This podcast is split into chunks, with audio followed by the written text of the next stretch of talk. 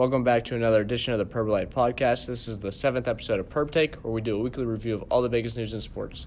This is Jamie White, joined with Adam Goldsboro, Tyler Zeman, and Mitch Davis. And today we're going to be talking about Champions League over in Europe, post All Star weekend in the NBA, the MVP race and such, uh, the retirement of George St. Pierre, and of course the NHL trade deadline.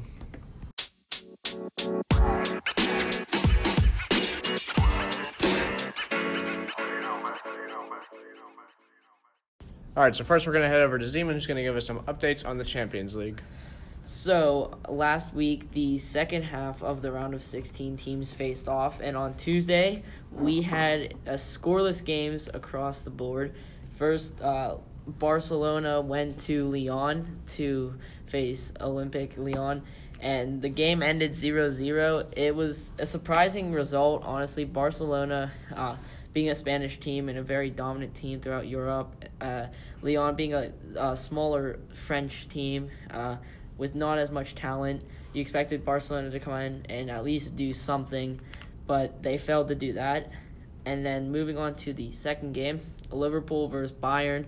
Bayern headed into England to face Liverpool, and honestly, Liverpool being home, you expected them to win. They've been in very hot form and they have a chance to win the Premier League this year. With Bayern, on the other hand, very like off color, you could say, as in their German uh, table right now, they are f- far behind Borussia Dortmund for the German title, and they just haven't been themselves this year.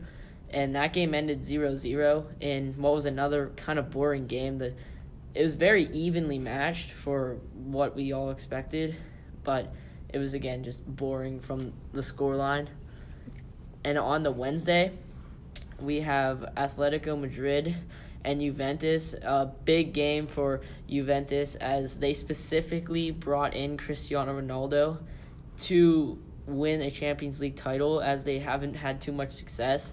And you know, this year that that, that was their whole goal with bringing in Ronaldo. They fell short as Madrid beat them 2 0, and it was very surprising. Uh, Juventus got very lucky throughout the game. Uh, calls went, but like calls went their way, and it was almost like the rest were trying to hand them the win. But Madrid fought through the adversity, and it what was a very fun match to watch. And obviously, one team went home happy, which was Atletico Madrid. Moving on to the second game with Man City and Schalke 04.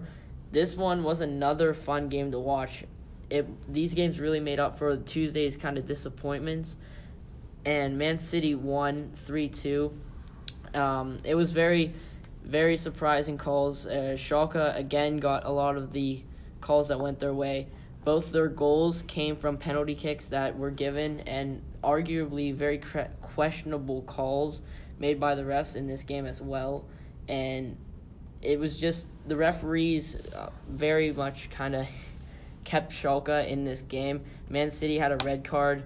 They got this when they were down 2 1. And of course, Man City being Man City, there are just, you never know what to expect. And they fought back two goals to come out on top 3 2. All right, next we're going to head over to Adam, who has some updates for the NBA. All right, so after the All Star weekend, a lot of teams are just now starting to play their games again. A couple of teams are starting to get back in their groove. Clearly, that really hasn't happened for the Lakers. No, the even, La- yeah, the Lakers. Even though LeBron literally said this is the fastest I've ever started playing good after an All Star weekend. Playoff mode activated. Yeah, LeBron, yeah. his playoff mode activated really isn't that much of a thing apparently. No. As the Lakers took on the Pelicans, obviously everybody knows the drama with them, and the Pelicans decided to sit Anthony Davis for rest, they called it, but we all know it's really not rest. And even then, the Lakers could not beat a Anthony Davis Anthony Davis list Pelicans. Ooh. And they and they lost by 13 points, which is quite surprising. The Pel- the Pelicans really have nobody else on offense but Jrue Holiday. Jrue Holiday is not even that good on offense. It's kind of just embarrassing to see for the Lakers cuz I think even LeBron said after the game that they're just afraid. They're afraid to be different, and I, I don't know. I, I think part of the blame goes on LeBron. I think I think LeBron just kind of messed up the entire team chemistry by trading or at least making it well aware to everybody that all of their players are available to be traded. Especially especially all the young guys, you know, they're thinking, "Oh, we're about to get traded from LA." Literally the best NBA city in the country pretty much.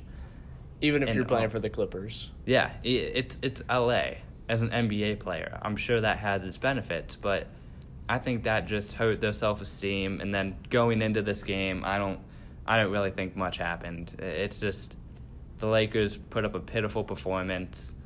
LeBron is not the anchor he's been on defense for the last however many years of his career, but you know, I, I got to give props to the Pelicans and at least they won the game, but the Lakers they need to start kicking it into gear or else they're not going to make the playoffs. And that would be kind of insane for the Lakers to not make the playoffs with LeBron. That would be, Right. I think, the on, one of the only times in LeBron's career he's never made the playoffs. And this team's it's not a lot better. Like I don't know if they're competing for championships yet, but this is definitely better than the Cleveland team he played with last year.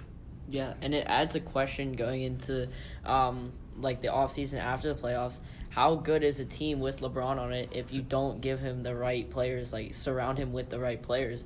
Like in Cleveland, at least he was around guys that you know adjusted to him and you know like really bought into what he was trying to do. And you question like if LeBron lands on a team that doesn't really have that kind of chemistry that LeBron got with the Cavs, how good are you actually going to be? Like, how successful are they actually going to be? I think the biggest thing about this Los Angeles team from the Cleveland team, that Cleveland team was all veterans. You know, a large majority, and and LeBron still. I'm still confused a little bit why he went to Los Angeles because he's expressed his distaste for playing with young players. Um, so maybe that's it. Maybe they're just not clicking. You know, maybe they don't know what a CD is, and LeBron does. I don't know. It'll be like you said. It'll be interesting going into the offseason though, where, as he stated, everyone could be traded. So. Yeah, but in the off season, like people have to really start looking at it. If they don't make the playoffs, even if they make it as an eight seed and get matched up against the Warriors, they're not gonna win. It's gonna be probably a 4-0 sweep. It, people have to really start looking. Did Magic Johnson and Rob Kal- Rob Pelinka really do a good job? Yeah, they got LeBron, but did they get anything else? Right. Well, moving on from Los Angeles, tell us about the lights in Oklahoma City Thunder. All right. So a big debate this season has been who's really the MVP. Some people think it's Giannis. Some people think it's James Harden. Some people think it's Paul George. But frankly, it should definitely be Paul George after this type of performance. The man is having a career year, and he just recently had a game winner against the Jazz. It was a really nice floater over the top after taking two people off the dribble. It's something that Paul George really was kind of questioned for in the early part of his career. People thought he wasn't necessarily that clutch. And he's been, and you respect on a team with Russell Westbrook that he would be taking the last shot, but no. Russell Westbrook has kind of deferred to Paul George, which is something that Kevin Durant really never could do, and that's maybe why they had problems and why they split. But Paul George seems to be averaging an insane amount of points. He's pu- putting up performance after performance, highlight play after highlight play, and it just seems like nobody can stop him. And I, I would argue that he is a better player than James Harden at this current point. Well, they're winning. Yeah, they're which winning. is a big They're- part of it. Mm-hmm. Last year with Carmelo Anthony and Paul George and Russell Westbrook, they weren't. They were a very shocking team last year, not not being as successful as everybody thought. And this year, like they definitely picked up steam. It's definitely been a lot more stories surrounding the team, and I think it's helped them out, get them back into their groove. Right. And like, of course, like the Rockets have struggled. You know, J- uh, James Harden has been doing his thing. Chris Paul has been in and out, as has Clint Capela.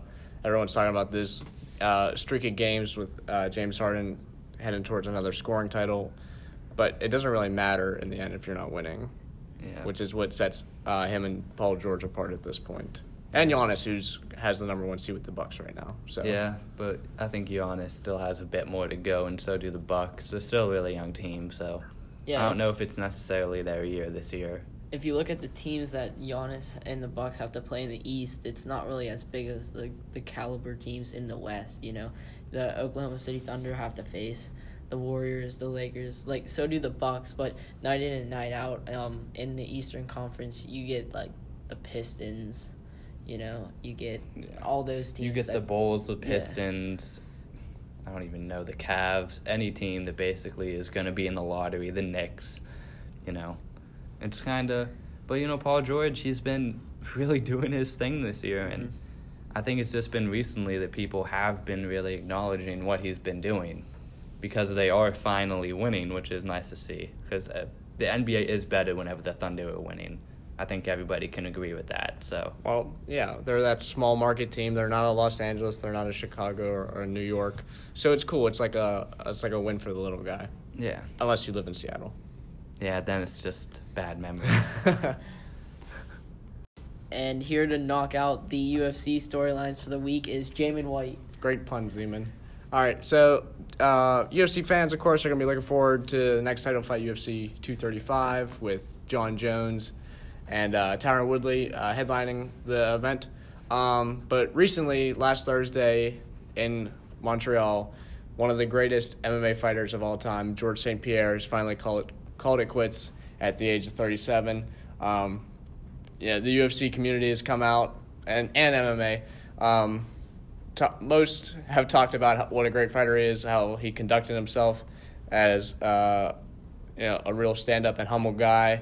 Um, the Diaz brothers did not feel the same way, um, but that's the Diaz brothers, and he, he beat them anyway.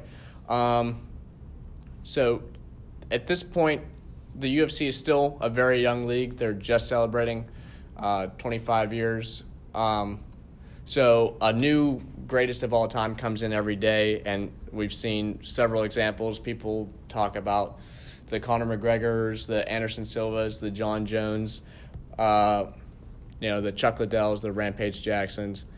Um, but at this point, it's hard to argue against George St. Pierre. He's had uh, 28 professional fights, lost two of them, but came back and avenged those fights.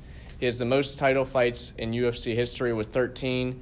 He has the most uh, takedowns by a welterweight, most significant strikes landed by a welterweight, and he's been in the game since 2002. So this uh, window that is usually very short, we've seen people like most recently Ronda Rousey, who and uh, Conor McGregor who have enormous, extremely fast rises to the top, and are sort of have sort of been fizzled out. Of course, uh, Ronda Rousey is no longer in the UFC. Conor McGregor's been on a downcline for the last couple of years since the Floyd Mayweather uh, money fight.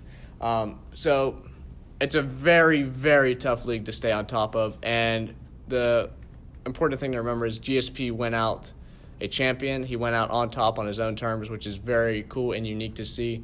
Not every professional fighter can say that they did that. Uh, Chuck Liddell, towards the end of his career, was getting paid more not to fight than he was to fight, as he was just got knocked out like four of his last five fights. So to see uh, a fighter of this caliber and of this class walk away from the game, obviously sad for the fans, but uh, his legacy is cemented and is certainly a future Hall of Famer. All right, lastly, we're going to head over to Mitch, who's going to talk about some of the biggest points from the NHL trade deadline. Thanks, Jamin. The uh, 2019 NHL trade deadline was a pretty eventful one. Uh, most of the moves that we expected to happen did. Um, we'll talk about the small trades first, uh, such as the Pittsburgh Penguins traded Tanner Pearson, who was newly acquired earlier this season, to uh, Vancouver in exchange for Erik Gudbranson. Um, Keith Kinkaid, goalie for New Jersey, got traded to Columbus. Marcus Johansson on the Devils as well got traded to Boston. And other than that, that was the only real minor trades that happened yesterday. But the big milestone trades, the first one was Matt Duchene and Ryan Dzingel to Columbus from Ottawa. Now, they were both traded on different days, um, but Ottawa definitely got in return that when they wanted. They got a few prospects and a couple good picks. Um, there was a first rounder in there as well. Uh, Matt Duchene's already been pr- producing on his new team. Uh, already has a couple points, I believe. And Ryan Dzingel's been that fourth line, third line center that they need. Um, uh, Mark Stone was obviously the biggest free agent, or well, upcoming free agent. He was unable to reach a deal with Ottawa and so they trade him. And what happened? Another Ottawa Vegas deal down to the wire on the before the three p.m. deadline last year was Erik Karlsson. Uh, Ottawa wanted to trade him to Vegas, but they couldn't reach an agreement before the deadline. But you know, Mark Stone's already happy with his new team. He's planning on signing a contract for eight years, worth eight million. Uh, but he's unable to sign that yet. I believe it is after March first that he's able to do that. Uh, Wayne Simmonds, another big name that was on the market, got traded to Nashville, making their team even better. Uh, was one of the places I least expected him to go. I figured either Tampa Bay, Toronto maybe even stay in Philadelphia. But another trade that was really surprising when I first saw it was Mikael Granlund to Nashville and Kevin Fiala to Minnesota. That was a one for one trade. I like both these players. I think they're both going to fit in well with their new teams. Minnesota, I don't think won this trade.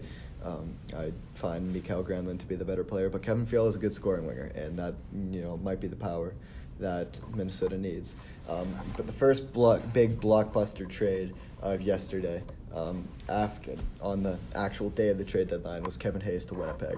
Um, that was you know he's finally going to play some. Well, not finally because New York has made the playoffs and have been performing pretty well in there. But um, he goes to Winnipeg to play with Patrik Laine, Mark Scheifele, um, uh, and uh, Blake Wheeler. You know that their team gets even bigger. I think they have at least eight guys over six five. Um, but you know what's really going to come down to the wire for them is whether, as a team, they don't get tired. Uh, on NHL Network while they were talking about this trade, um, one of the broadcasters actually said, you know, when they played against Eric Lindros, since he was such a big guy, and went into two overtimes playing against them, and you know they ran out of, they ran out of energy, um, and the broadcasters team was able to beat the Flyers. Can't remember his exact name, but you know, Winnipeg's a really strong team. They've shown they can make a run uh, to this playoffs, but I think the real winners here are the Nashville Predators. They absolutely stole two players. I know the Flyers, for Wayne Simmonds, they were asking return a prospect and a first round pick, and Nashville completely finessed them. They gave them a third line winger, Ryan Hartman, and a conditional fourth round pick that can only become a third.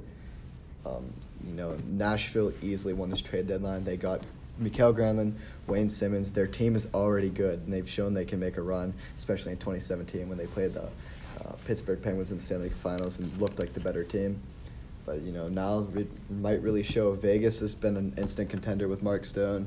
Uh, Nashville got even better. Winnipeg got even better, and Columbus is really with the Matt Duchene and Ryan Dzingel trade. They've shown they can really they just need to get past the first round. You know, they've never won a playoff series, got slaughtered by the Penguins, got slaughtered by the Capitals. All they need is just a good team to come around. You know, maybe they have a good shot at this cup.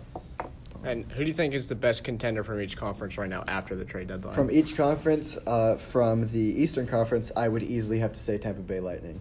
They're on an absolute tear. Nikita Kucherov is playing incredible hockey. Um, they've already hit 100 points 60, 70 games in the season with an opportunity for at least 24 more points, uh, which would be a franchise record. Um, but from the Western Conference, I am really tied between St. Louis and Nashville Predators. Uh, Nashville easily has the better team, but St. Louis has been on such a hot streak lately. They're really showing that they have what it takes to win the cup. Vladimir Tarasenko is playing amazing. Ryan O'Reilly is carrying this team. He's been unbelievable, especially to come from a team like Buffalo, who was the worst team in the league last year. They, they, you know, they want this cup, and we'll just have to wait and see.